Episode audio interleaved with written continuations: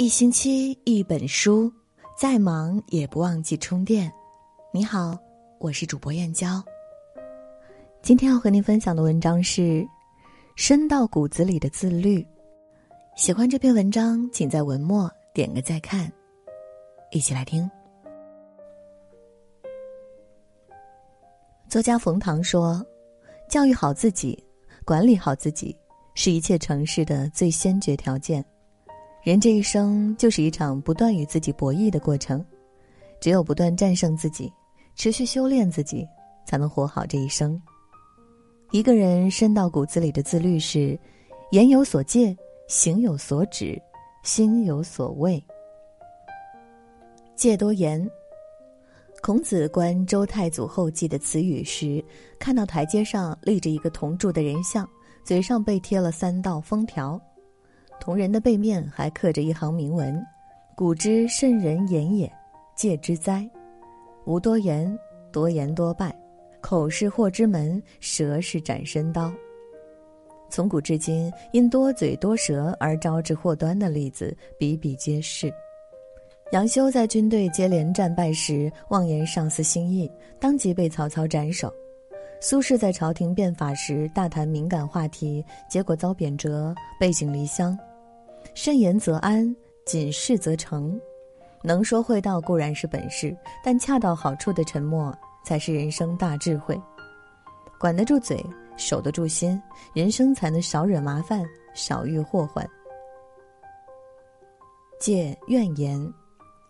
曾国藩曾说：“牢骚太甚者，其后必多异色。”心中有怨气，周遭的气场必定不顺。人生的路也会越来越难走，放下心中挂碍，笑看世事起伏，才能过好自己的小日子。中国最后的大儒梁漱溟先生曾有过一段艰难的时期，他被迫住进胡同里的破旧民宅，每天早上被罚扫马路、扫厕所，可他从不愁眉苦脸，每天勤快的扫完地，就到护国寺的华清池泡个澡，或到北海公园打趟拳。他始终认为。未来的世界会好，我不对人生的未来持悲观态度。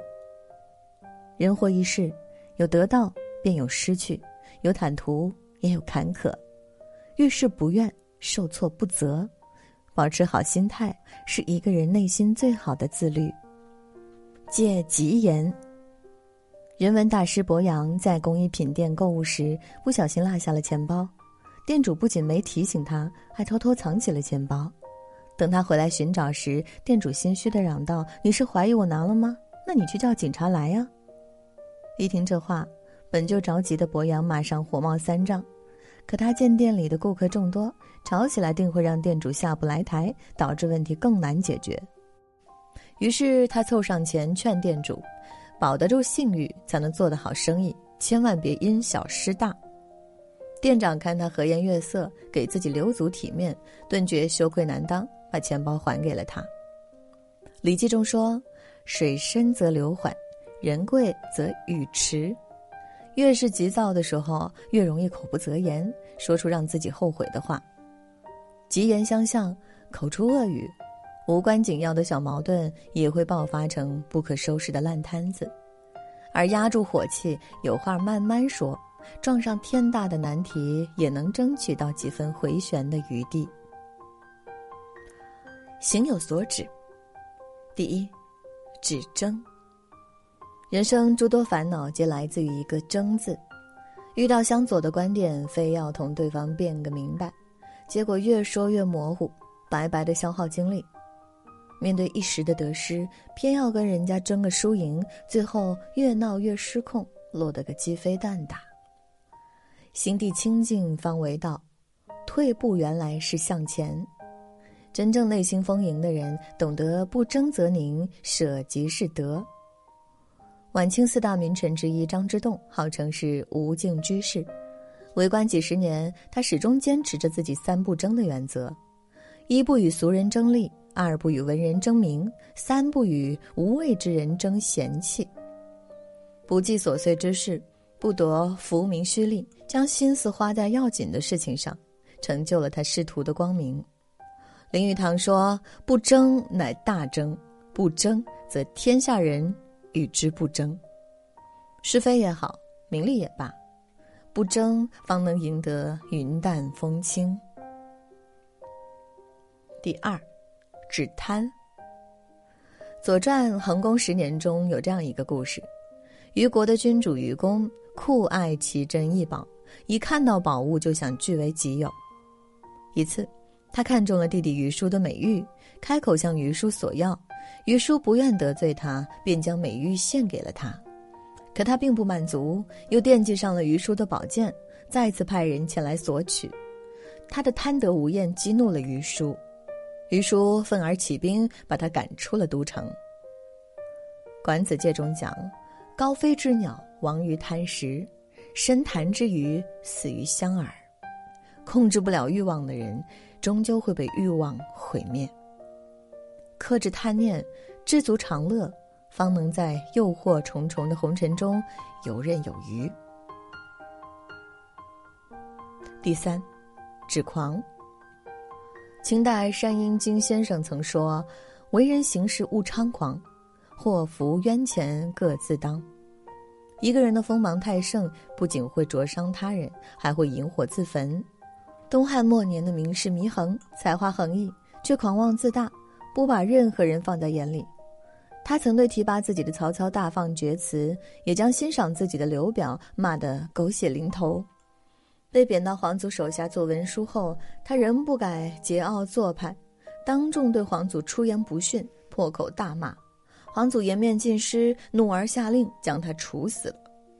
本可以有一番作为的祢衡，最终为张狂付出了生命的代价。目中无人。容易与人结怨，言行狂妄，常会招致嫉恨。人生路长，站在半山腰上忘乎所以，往往很快就会坠入低谷。宝谷总弯腰，智者常温和，不显山露水，莫飞扬跋扈。人越低调，路越顺遂。心有所畏，一，敬畏天。《论衡·抚恤篇》中记载了一个典故：楚惠王吃饭时发现一道菜里有水蛭，按照当时的律法，他应当将做这道菜的厨师斩首问罪，但他不忍心处罚厨师，便不动声色地将水蛭吞了下去。当晚，他突然开始腹痛，接连几天吃不下东西。然而，等腹痛好转后，他发现困扰自己多年的腹部积块也随之痊愈了。为了保全厨师性命，他不惜吞食水蛭，却无意间治愈了自己的顽疾。想起《道德经》中有句话：“天道无亲，常与善人。”人在做，天在看，这个天便是谁都逃不过的因果。正是你过去的一言一行，造就了当下的你自己。不畏天道，不信因果，迟早要为自己的肆意妄为买单。他无论何时都存善念，走正道，幸运才会与你如影相随。二，敬畏地。大名鼎鼎的弘一法师一生悲天悯人，敬畏天地万物，在他眼中，一花一草、一虫一蚁皆为生灵，就连他每次坐藤椅之前，也会特意摇一下，避免压死藏身其中的小虫。人与自然的关系并非对立抗争，而是和谐共生。正所谓“道法自然，天人合一”。人若无情伤害自然，肆意破坏环境，必然会因贪婪和狂妄而酿下恶果。对大自然扔出的回旋镖，终将扎回到人类自己身上。万事万物皆有灵性，唯有尊重自然，敬畏生命，方能得到天地的厚赠。三，敬畏父母。《诗经》有云：“哀哀父母，生我劳瘁，欲报之德，昊天罔极。”生养之恩大于天，父母的恩情我们一辈子也还不完。若一个人连父母都不放在眼里，便丧失了生而为人的底线。哪怕能力再强，本事再大，对家庭和社会也是毫无益处。而善待父母，心怀感恩，福报自会源源不断而来。二十四孝中有个出了名的孝子，名叫江革。战乱时期，他背着母亲四处逃难，不幸遇到了劫匪。匪徒见他对母亲呵护备至，便手下留情，放了他一条生路。逃进城后，他靠做故宫供养母亲，自己衣衫褴褛，却让母亲衣食无忧。当地权贵听闻此事，十分感动，举荐他做了孝廉官。后来他仕途顺利，官升五品，彻底改变了命运。在你对待父母的态度里，往往藏着世界对待你的态度。古人云：“唯孝顺父母，可以解忧。”一个家庭感恩父母。重视孝道，方能修来最上等的风水。孟子中说：“人有不为也，然后可以有为也。”做人贵在自知，处事贵在自治。谨言止语，慎行守戒，心存敬畏，才能于纷繁世间安身立命。点个再看，严于律己，修炼言行，人生之路。定会越走越宽。今天和大家共同分享的文章就到这里啦，感谢您的守候。